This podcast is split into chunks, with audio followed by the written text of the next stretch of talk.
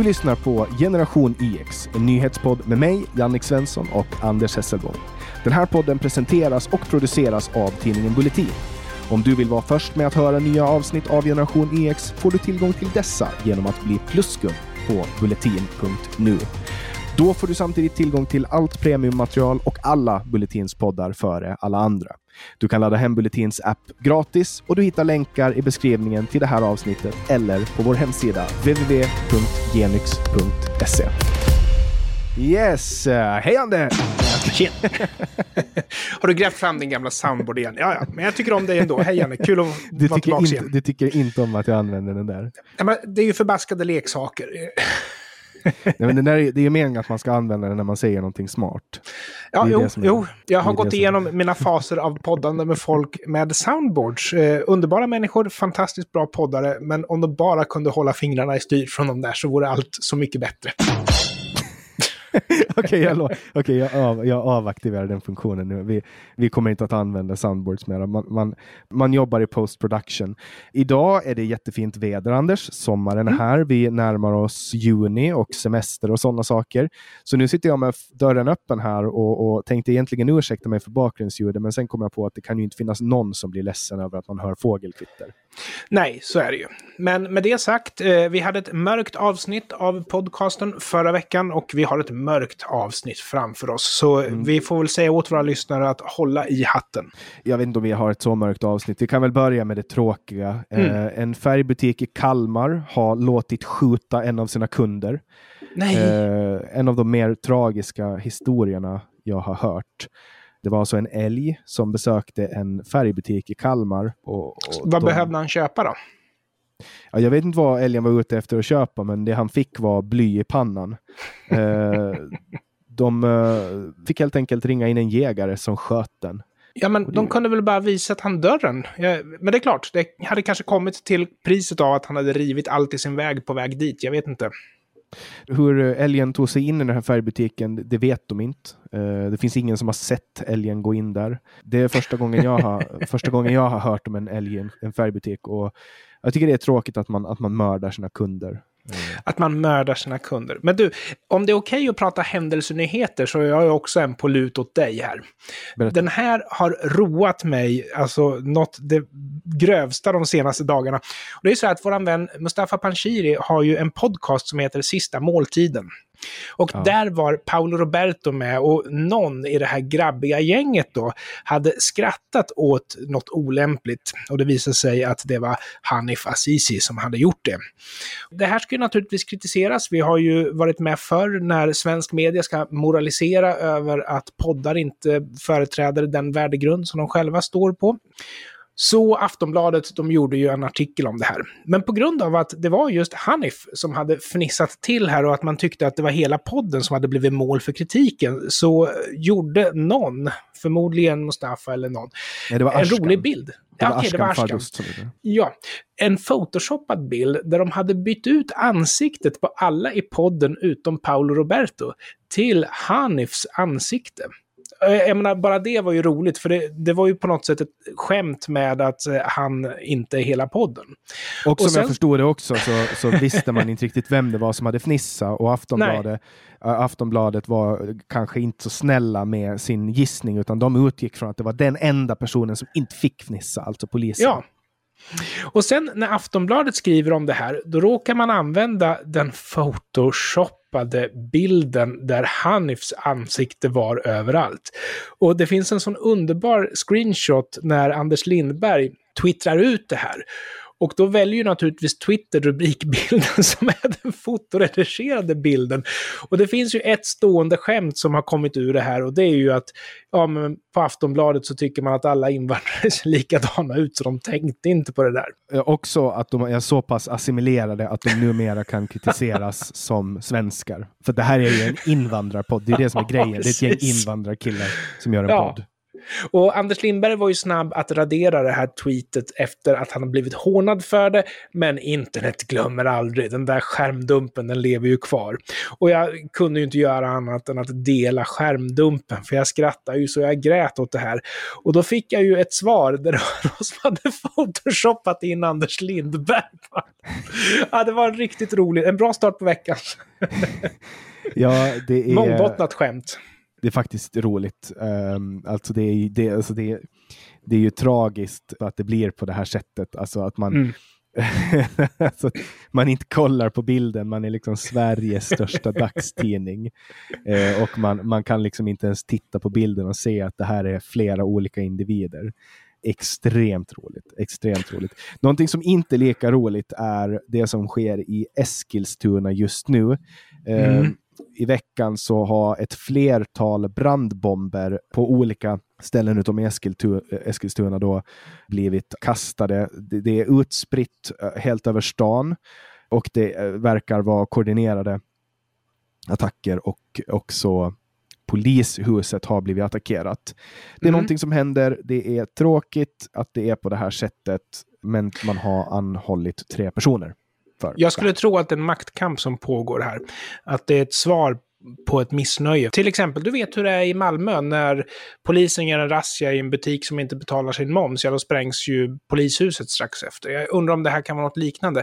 Men vi vet inte, för jag tycker media har varit väldigt förtegen om det här. Eller polisen kanske är som har varit förtegen. Alltså jag tycker ju att, jag tror ju inte att någon vill vara förtegen. Jag tror bara det att folk är så jävla trötta och vana. Mm. Alltså, jämför man då med till exempel Omselemorden 1988 som var väldigt omskrivet. Jag var ju inte ens påtänkt vid den här tidpunkten, men du kanske minns det? Ja, Juha kallar någonting. Jag kommer inte ihåg exakt, men det var ju ett tag sedan. Men det var väldigt omskrivet i Sverige, ja. Mm. Idag så är ju ett dubbelmord inte omskrivet på det här sättet alls. Alltså det, det far ju förbi och det har väl, tror jag, att göra med att man är så marinerad i de här sakerna som händer. Det är mm. jättevanligt med skjutningar i Sverige. Det är jättevanligt med mord i Sverige. Det blir vanligare att, att civila får lägga livet till, alltså mm. oskyldiga. Och folk helt enkelt, alltså just lite brandbomber i Eskilstuna. Det är ju lite så som det är mm nu. Och för Eskilstunaborna är det här såklart fruktansvärt jobbigt, men, men jag noterar hur man mindre och mindre reagerar på de här nyheterna. Mm. Ja, en av grejerna som orsakade förbryllning under Palmemordet var ju det faktum att en pistol faktiskt hade använts. Ja, det var ju inte så vanligt då. Nej. En annan sak nu som börjar bli aktuell är att det är sista veckan på maj så småningom och då är det absolut största travloppet i Sverige på gång och det handlar då om Elitloppet som de flesta har hört talas om. Det som har hänt här var att förra årets vinnare, vi pratade om det här ganska i höstas, pratade vi om det här i Generation YX, men förra årets vinnare, hästen Propulsion med tränaren Daniel Redén, han blev av med alla sina titlar på grund av och fick betala tillbaka alla pengar på grund av att den här hästen då var nervsnittad i USA, någonting som ah, Daniel Redén inte visste om när han köpte hästen och importerade den. Hästen blev Sveriges bästa häst och en av de bästa någonsin. Typ. Han vann Elitloppet i alla fall. Och en kort kommer... kommentar. Nervsnittad betyder att den är mindre känslig för smärta, va? Exakt så. Uh, och det här, man får inte göra det. Så det som har hänt nu då är att Daniel Redén har nu varit med i söndagsintervjun och pratat ut om det här. Det är nästan ett år sedan. Och nu ska, vi, nu ska jag bara etablera det här att det är staten som sköter då svensk travsport. Staten som äger svensk travsport. Det som har hänt nu är att svensk travsport har en ansvarsnämnd varav två personer har hoppat av den här ansvarsnämnden efter att ha försökt boka ett möte. Efter att svensk travsport har försökt boka ett möte med dem utan att Daniel Redén ska få vara närvarande. Ja, eh, och det har framkommit information om att svensk travsport har kastat bort information som har varit till fördel för Daniel Redén. Ja. Eh, och i det här är det alltså att man får ju sköta de här domstolsaktiga sakerna själv, de här nämnder och ansvarsnämnder. Så att nu är det organisationen som sköter det här. Men, men det här är, alltså det som händer nu är alltså ett prime exempel på staten som försöker, alltså för de, de var ju ute och liksom tvinga Daniel Redén att betala tillbaka alla sina pengar efter en intern och extern utredning. Och de har fastställt att, att då alla resultat ska strykas och att han ska betala tillbaka hisnande 26,3 miljoner kronor. Då är det ju klart att de vill mörka information till hans fördel, för det skulle bli väldigt pikant annars om det visar sig att den här historien inte är svart och vit. Exakt, och det de har mörkat då, det är att Daniel Redén har gjort en slagning i ett register där han har kollat på hästen när han har fattat beslut om att köpa den och då fanns det inte information när han tittade. Det finns antecknat då i det här mm. systemet att det fanns inte information om nervsynten när han tittade. Sen har den informationen kommit in i efterhand, men då har inte han haft anledning att titta på det. När man, när man importerar en häst då till, till Sverige så får man ett exportcertifikat och Svensk Travsport har det här exportcertifikatet. De har haft den här informationen hela tiden när Propulsion har vunnit. Skulle de ha sagt det direkt? Att oj, den här hästen är, är nervsnittad istället för att det dyker upp när, han, när hästen har blivit Sveriges bästa. Mm. så att det här, är alltså, det här är ett exempel på hur det blir när staten hanterar saker och ting. Men då har han ju gjort det som krävs av honom.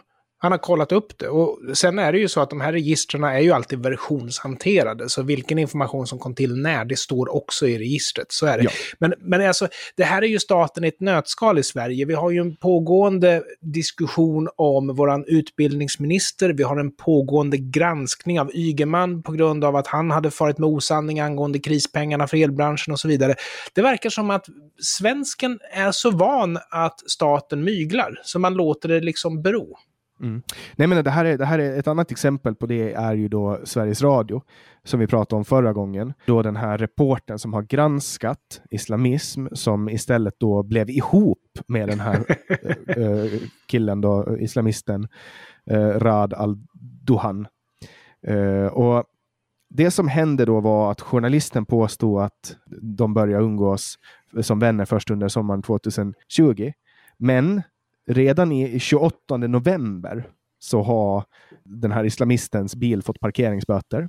140 mm. meter från eh, journalistens port i Stockholm. 13 mars står bilen, som då är registrerad på Rad al-Dohan, parkerad utanför porten. 30 mars, samma sak. 25 juni står den parkerad 140 meter från porten. 15 juli står den parkerad utanför porten. 6 augusti står den parkerad utanför i, i den här journalistens bostadsområde. Och 31 augusti står parkeringen parkerad på en sidogata då, 200 meter från. Så att hon har ju ljugit.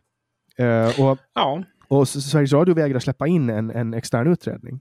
Nej, uh, och Sveriges Radio har ju enligt sitt sätt att se på det här inget att vinna på att vara transparent här.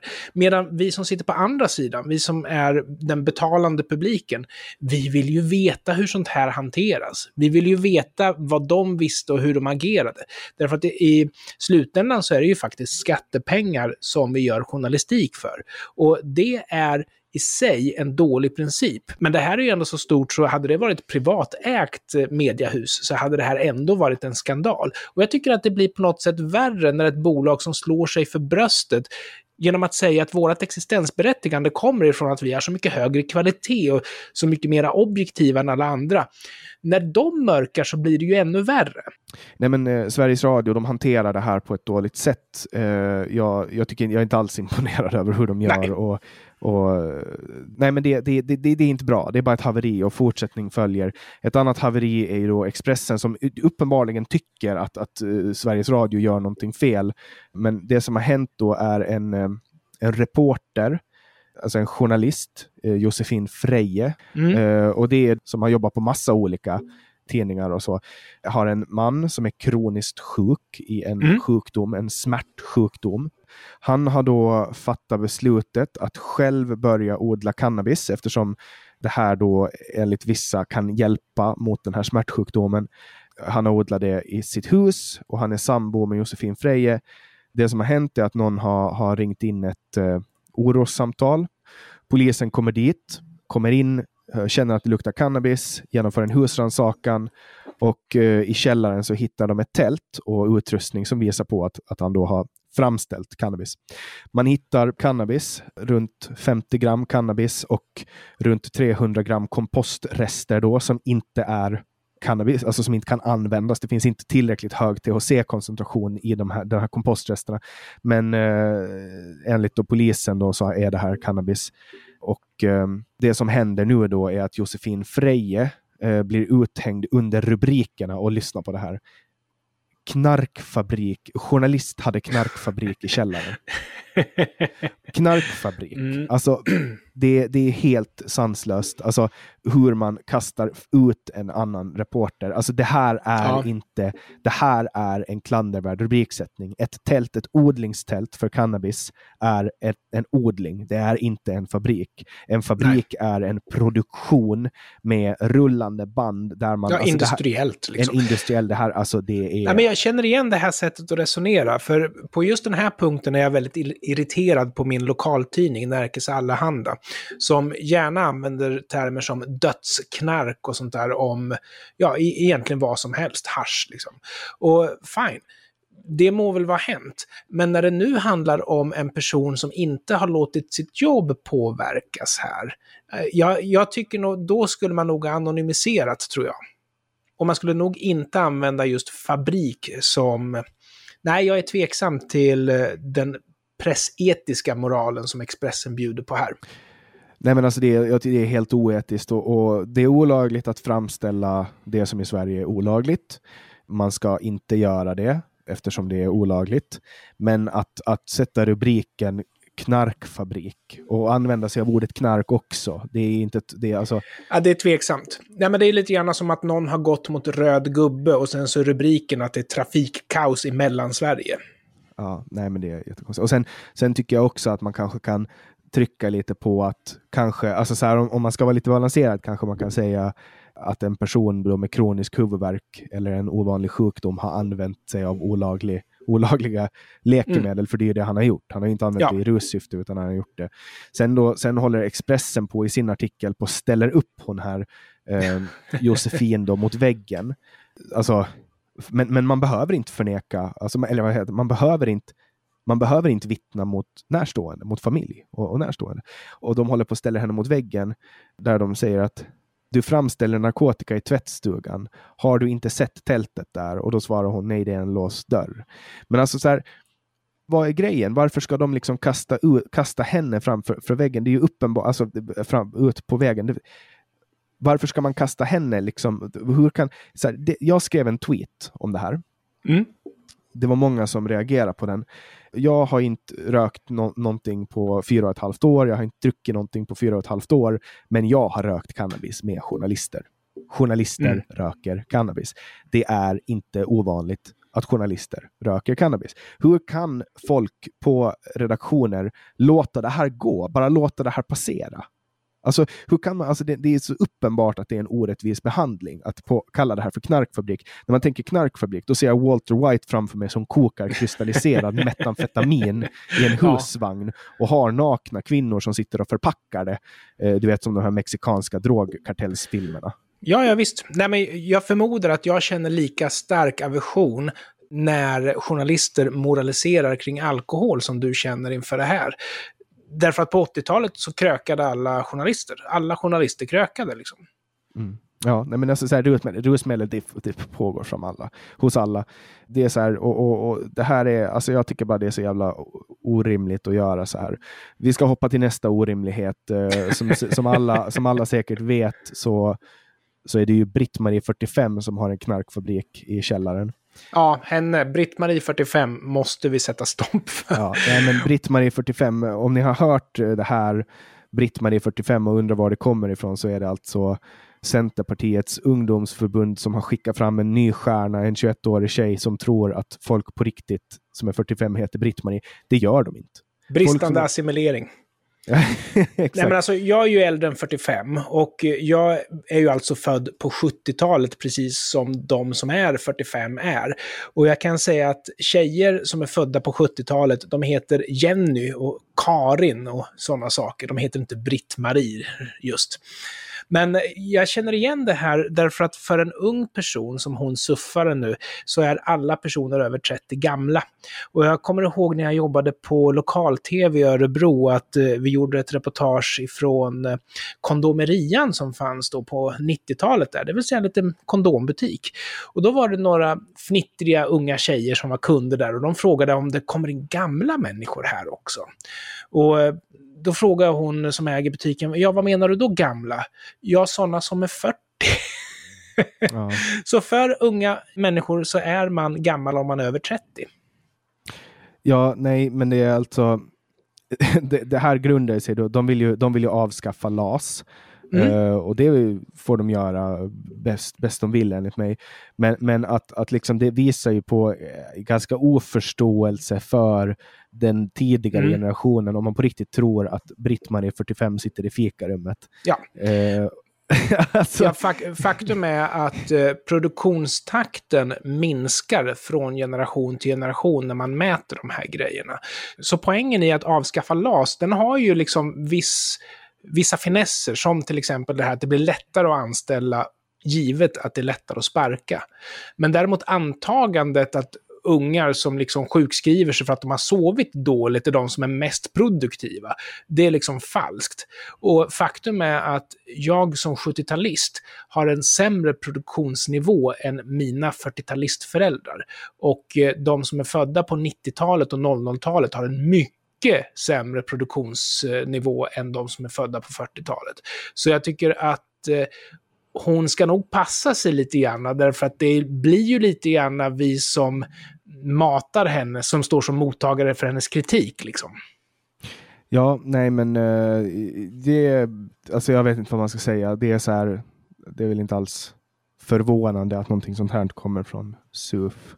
Uh. Nej, och jag kan ju liksom säga till henne att personer som är födda på 80-talet eller på 90-talet, de värderar sitt eget arbete betydligt högre än de som är födda tidigare. Och de har en leveranstakt som är betydligt lägre. Så var glad att du får jobb. Det är inte en slump att vi har ett problem med ungdomsarbetslöshet i Sverige. Det beror på att ungdomar inte alltid är lika lönsamma som vuxna. Mm.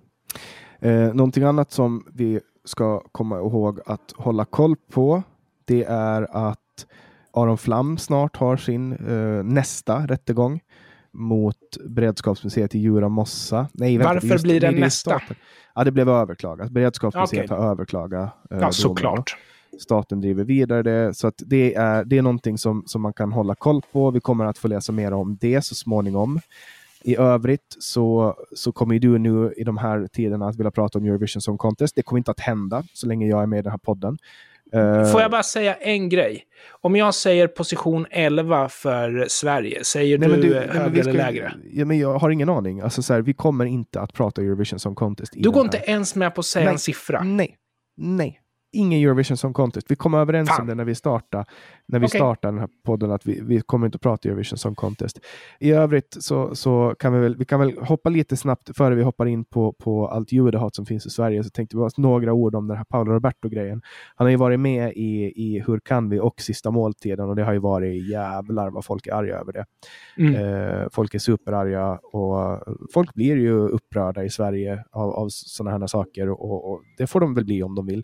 Jag såg en film på Paolo Roberto från Hur kan vi, där någon har klippt ut alla gånger han, han skryter om att han är bäst på någonting. Och det var någonting, det är meningen att den här ska vara rolig, men jag blev lite sorgsen när jag såg den. Därför att jag såg varje gång han, han skröt så var det en, som en liten, liten bit av hans själ som öppnades upp och så såg man hur osäker han var. Mm. Att trots all, allt han har gjort och allt han har uppnått så är han fortfarande osäker på sig själv. Och, och det, är, jag, alltså det får mig att känna sympati. Jag känner inte sympati för drevet, det har han dragit på sig själv. Men, men, men när jag ser den här osäkerheten så, så, kan jag liksom minnas själv hur det var eh, mm. när jag var liten och i högsta grad styrdes av den här osäkerheten. Det gör jag ju idag också, men i ännu högre grad då. Ja, nej men det är väl någonting med honom, för man kan ju exemplifiera med eh, till exempel Yassin som har begått betydligt fler och betydligt värre överträdelser, men som hanterar media med bravur och aldrig någonsin har blivit lika utstött ifrån eh, den allmänna uppmärksamheten som Paolo Roberto har blivit. Så det är någonting han inte hanterar, som till exempel Yassin bemästrar. Ja, nej men alltså, nu har ju de gjort ganska olika saker. Människorov och eh, köp av sex i en frivillig transaktion. Det är ju, alltså man jag jo, men vem att, föll hårdast? Vem föll hårdast? Ja, nej, Paolo Roberto. Paolo Roberto. Ja, uh, så uppenbarligen och, och det, så kan han inte hantera media. Nej, men alltså det jag tänker, det här är alltså, det här är ju moralpanik. Alltså att, att, det, att en människa som har kidnappat och misshandlat en person fortfarande får vara kvar i allmänheten och gullas med i, i public service. Medan en person som har genomgått det som, som nu förefaller vara en frivillig transaktion. Båda är lagbrott, men i ena så finns det ett offer. Och i det här fallet med Paolo Roberto så framstår det inte som att det finns ett offer. Alltså att den här personen i fråga, åtminstone vad jag vet, har gjort det här frivilligt, sålt den här tjänsten frivilligt mm. och, och, med lag. Hon får göra det. Det olagliga har varit Paolo Roberto som har köpt den. Mm. Eh, men alltså i ena brottet finns det ett offer då Yassin har, har misshandlat och kidnappat och frihetsberövat och eh, Paolo Roberto har gjort sig skyldig till att köpa en tjänst som man inte får köpa det står ju inte i proportion, tycker jag. Nej, men, men, det finns ju en annan skillnad. Paolo Roberto blev avstängd framförallt från privatmedia. Det var väl TV4 han jobbade åt. Och Yasin han har ju faktiskt sin kanal i skattefinansierad media. Och det kan ju faktiskt hända att kraven på kvalitet och eh, sådana saker är lägre i skattefinansierad media eftersom de får sina anslag ändå. Ja, en annan plats som det pågår moraliskt förfall på, det är inne på min favoritapp Clubhouse där jag hänger dagligen. Alla som vill ha en invite, ni kan smsa mig på 070-3522472 så får ni haka på mina jättetrevliga rum. Det är extremt mycket judehat där inne. Min eh, högst privata tolkning och slutsats är, är, att det, är, det finns två stora, man, det, man ser segregationen i Sverige inne på Clubhouse. Det finns invandrarrum och så finns det svenska rum. Och, och mm. invandrarrummen är oftast dominerade. Jag låter lite svepande nu och det kanske är för att jag är lite svepande, men jag har varit inne i några av de rummen och det är ofta diskussioner på en, en helt annan nivå och på helt andra ämnen. Det finns väldigt mycket frustration och man kan verkligen känna liksom den här frustrationen som uppstår när man hör de här människorna som, som möts i de här rummen.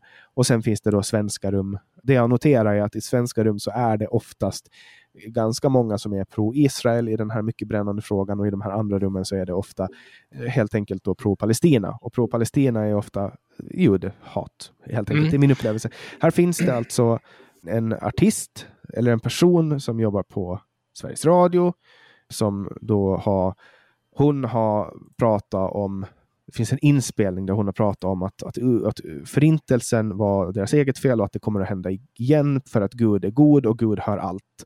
Så Gud kommer alltså att se till att den här förintelsen sker på nytt. Det gör mig, jag har, jag har suttit i rum med den här personen, jag har varit med under sådana här diskussioner. Jag var inte med just då, men jag har hört en inspelning, den finns på internet. Och, hör. och det här är fan vidrigt. Alltså Aftonbladet har lyft upp det här i en artikel. Där det är modigt. Modigt av Aftonbladet? Ja. ja. De har ju inte varit supersnälla mot, mot judar eh, tidigare. Nej, men då, desto bättre då. Nej, men eh, det finns väldigt dålig moderation på Clubhouse. Och det är Jaja. för att alla som skapar ett rum själva är moderatorer. Jag har lärt mig ganska mycket om hur man ska moderera nu när jag har ofta rum. Nästan varje kväll har jag något rum.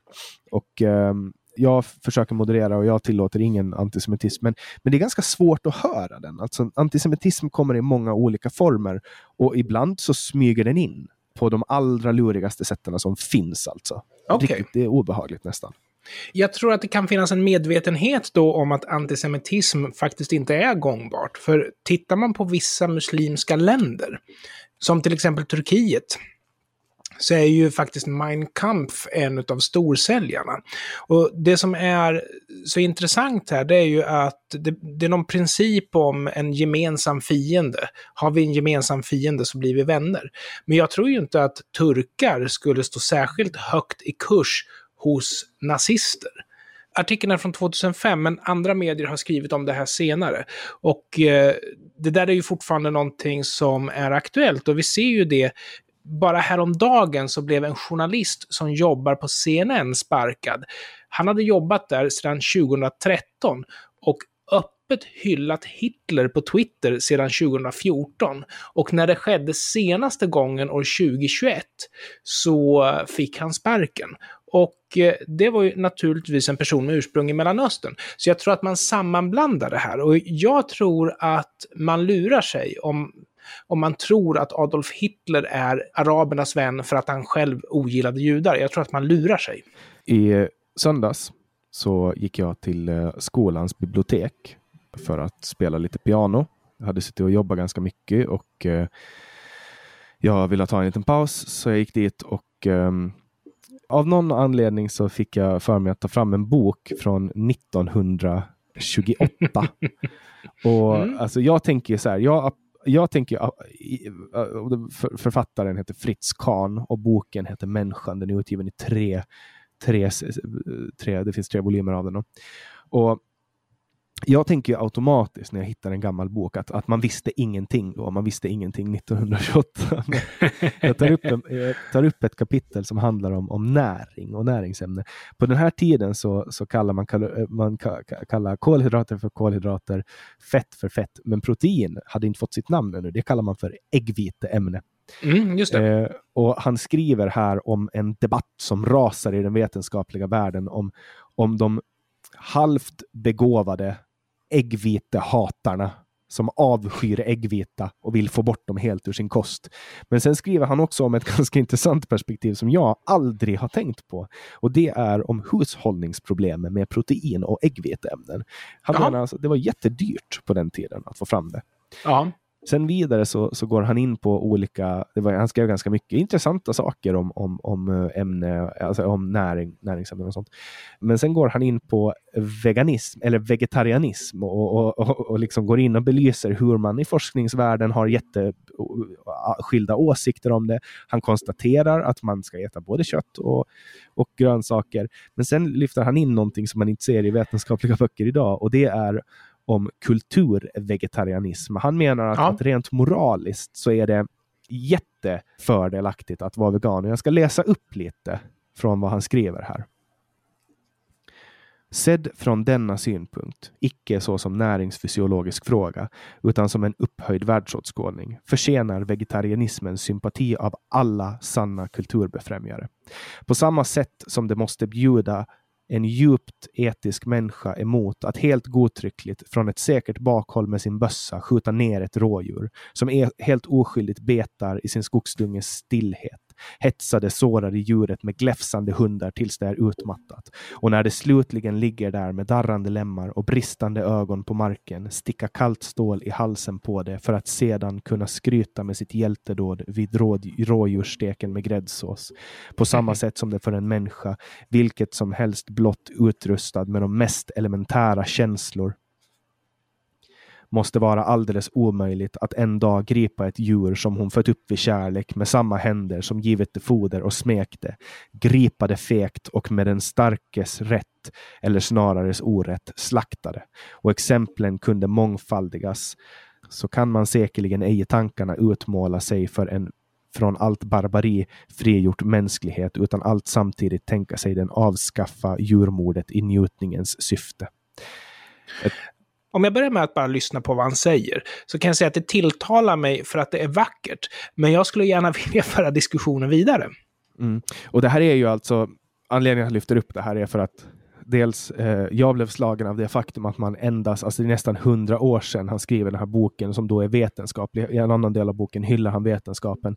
Ändå lyfter han in det etiska och moraliska i det genom att lyfta upp det här. Men den här mm. debatten har rasat över hundra år. Ska vi äta vegetariskt eller ska vi äta karnivoriskt eller ska vi äta en blandkost? Han konstaterar att vi ska äta en blandkost och det, det tror jag också att det är ganska rimligt. Men, men alltså, det är sällan man hittar så här bildligt beskrivna texter idag. Texterna blir ganska utvattnade idag. Jag tycker att ja. det, är, det, är ett vackert språk och jag, jag, kommer absolut att börja läsa flera äldre böcker nu efter att ha, ja, efter ja. haft den här upplevelsen. Jag, jag, uppskattar ju gammal science fiction bättre än ny science fiction av den anledningen. Typ Ron läser... L. Hubbard. Nej. Eller L. Ron Hubbard. ja, L. Ron Hubbard, men det är väl kanske inte en favorit då, nej. Men eh, framförallt då så är det ju brittisk amerikansk litteratur som jag gillar, men jag kan inte trycka ner min rationella känsla av att man måste behandla djuren med respekt och särskilt de människor som faktiskt äter djur har ju en extra tyngd på sina axlar att ta ansvar för vilket kött man väljer och hur det köttet är producerat. Det är så. jätteviktigt. Gräsbetat kött. I'm just saying. Djur ska äta det som naturen giver. Naturen giver gräs låt dem äta gräs. Eh, om, Försöker du säga någonting? Ah, ja, strunt nej, men på, tal om grä, på tal om gräs, Anders. Du kanske hör att jag är lite täppt i näsan. Jag är 27 år gammal. Mm. Och jag har blivit allergisk för naturen, verkar det som. Jag verkar ja. ha någon form av pollenkänslighet. naturen är en av världens farligaste platser. Ja, och, och, den försöker ju döda oss varje dag. Till och med i sina vackra blommor och blad stoppar den in saker som får Svenssons näsa att tjockna. Det är fruktansvärt.